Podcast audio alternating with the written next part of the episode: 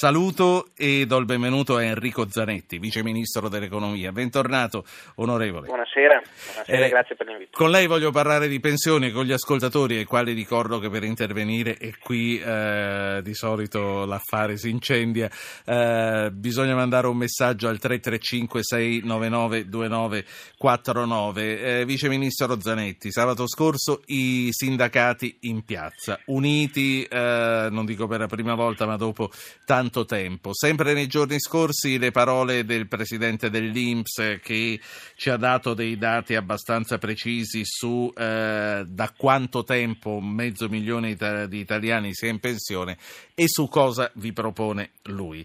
Io voglio ripartire da un impegno che si era preso il presidente del Consiglio quando disse se una donna di 62-63 anni vuole godersi il nipotino dobbiamo trovare la possibilità di permetterglielo e questo lo disse parecchio tempo fa, più di un anno fa, se non due, e noi invece sempre qui con la Fornero uguale al dicembre del 2011. Non sarà che nonostante le critiche più o meno aspre a Monti e al suo ex ministro del lavoro, il loro lavoro sporco continua a fare comodo? Guardi, innanzitutto lei parla con il segretario di Scelta Civica, quindi parla con qualcuno che su questo tema ha tutta la volontà di correggere gli errori oggettivi che sono stati commessi da quel governo, parla con qualcuno che governo che lei lavoro... appoggiò in un qualche modo anche se non era Beh, ancora no, in Parlamento. A dire, la verità, guardi, a dire la verità, io come tutti i parlamentari di scelta civica all'epoca non eravamo in Parlamento, ognuno faceva i suoi lavori, ci sono parlamentari che hanno votato quelle leggi e che ora le criticano aspramente, io che non le ho votate ne riconosco gli errori e magari se c'eravamo potevamo dare una mano a correggerli, ma al tempo stesso però non ho l'ipocrisia di arrivare a contestarle in toto come fanno altri e perché?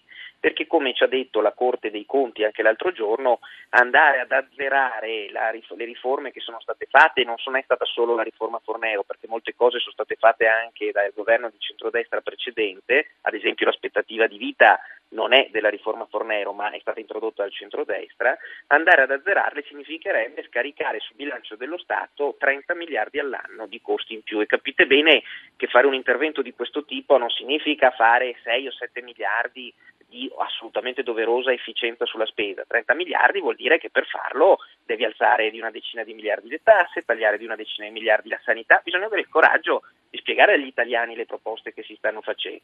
Diverso è invece appunto correggere gli errori che ci sono stati e sono stati ingiustificabili, diverso è cercare nel mantenimento di un impianto complessivo della riforma dura ma necessaria, cercare di limare alcune situazioni in termini di flessibilità, penso ad esempio ai lavori usuranti, penso ad esempio a chi ha iniziato a lavorare molto presto e quindi arriva in età, eh, già, in, in età non molto avanzata già ad avere tanti tanti anni di contribuzione. Ecco, su questi temi si possono fare dei ragionamenti che implicano degli interventi che non necessariamente poi producono enormi aumenti di tasse a tutti gli altri italiani, che non producono tagli drammatici di spesa sui servizi. Questo è ragionare in termini seri. Su questo è chiaro che anche noi eh, ci siamo. Su interventi invece di smantellamento integrale della Fornero, come piace ad alcuni recitare, noi diciamo no, ma per semplicemente perché i numeri sono quelli che ricorda la Corte dei Conti e noi non vogliamo minimamente alzare le tasse a tutti gli italiani, non vogliamo minimamente ridurre gli investimenti, non vogliamo tagliare in modo brutale la sanità,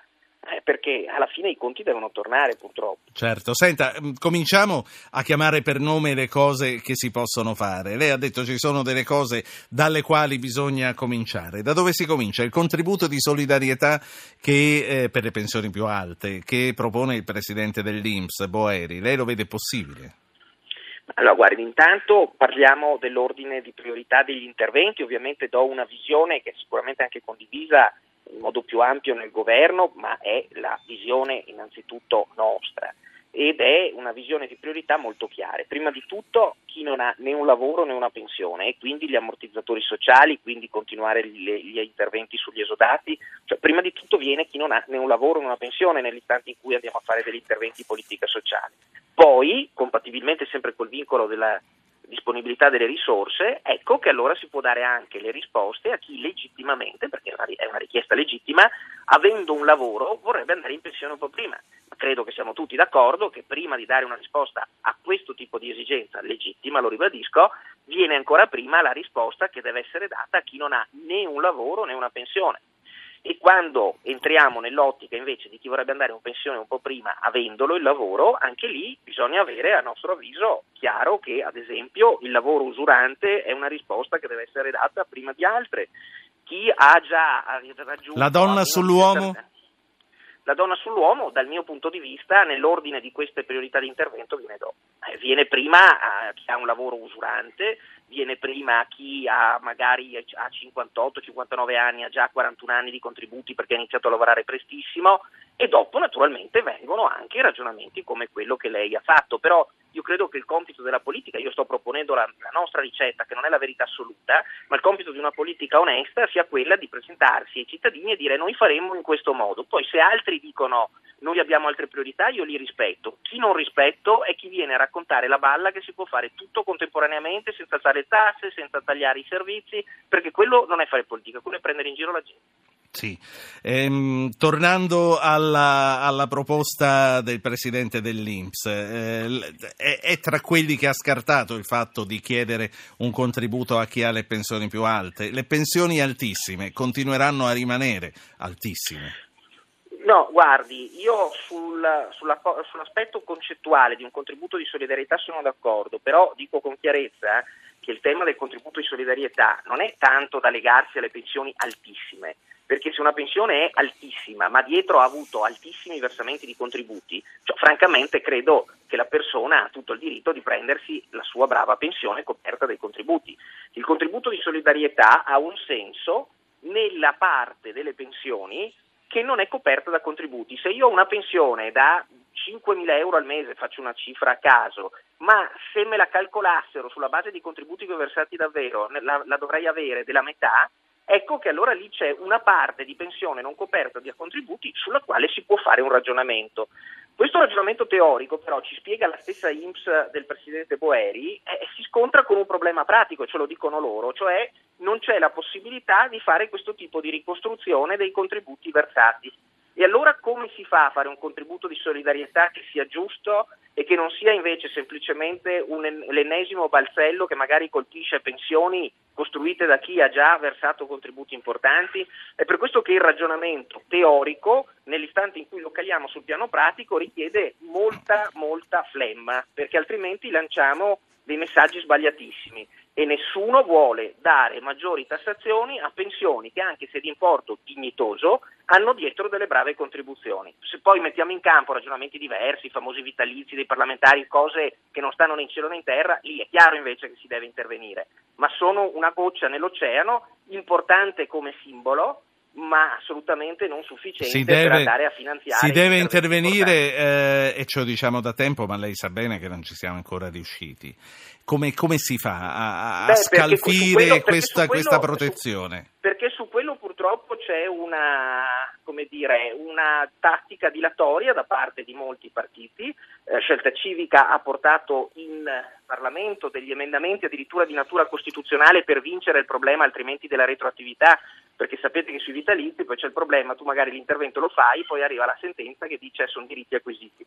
Noi abbiamo fatto addirittura interventi di natura costituzionale proprio per vincere questo problema. È vero che alcuni compagni nostri di viaggio che sono pronti a essere responsabili insieme a noi quando bisogna purtroppo spiegare ai nostri concittadini che non si può dare tutto a tutti, improvvisamente non sono più insieme a noi quando gli chiediamo di fare sì. degli interventi di alto valore simbolico di questo tipo. Ultima... Però è un problema sì. loro, su questo noi la nostra parte la stiamo facendo con grande determinazione. Vice Ministro Zanetti, ultima cosa, Lampo che vorrei sentire da lei, lei ha detto che la cosa più importante è andare incontro subito verso chi non ha stipendio e chi non ha pensione. Qui è anche compresa una sorta di reddito di cittadinanza, magari alla pugliese, una cosa possibile anche da subito o è al di là da venire secondo lei? No, qui è compreso che cosa? Oltre naturalmente agli ulteriori eventuali interventi di salvaguardia degli esodati, sono già stati fatti sette, ma è chiaro che se altri ne servono bisogna assolutamente considerarli, qui è compreso per il resto il, il costante potenziamento degli strumenti di ammortizzatore sociale che sono stati già migliorati insieme all'introduzione del Job Act, ma che ancora necessitano di un potenziamento significativo. Non è una questione di reddito di cittadinanza, è una questione che nell'istante in cui tu ti ritrovi ad aver perso il lavoro e a non essere ancora rioccupato e a non avere una pensione perché sì. ti mancano degli anni per poterla maturare, eh, devi in questi casi avere degli ammortizzatori sociali degni di questo nome. Io. Stiamo facendo dei passi avanti, ma è lì che abbiamo ancora molto da investire in termini di risorse. Io qui la saluto e la ringrazio. Enrico Zanetti, Vice Ministro dell'Economia. Buonasera e buon lavoro. Buonasera.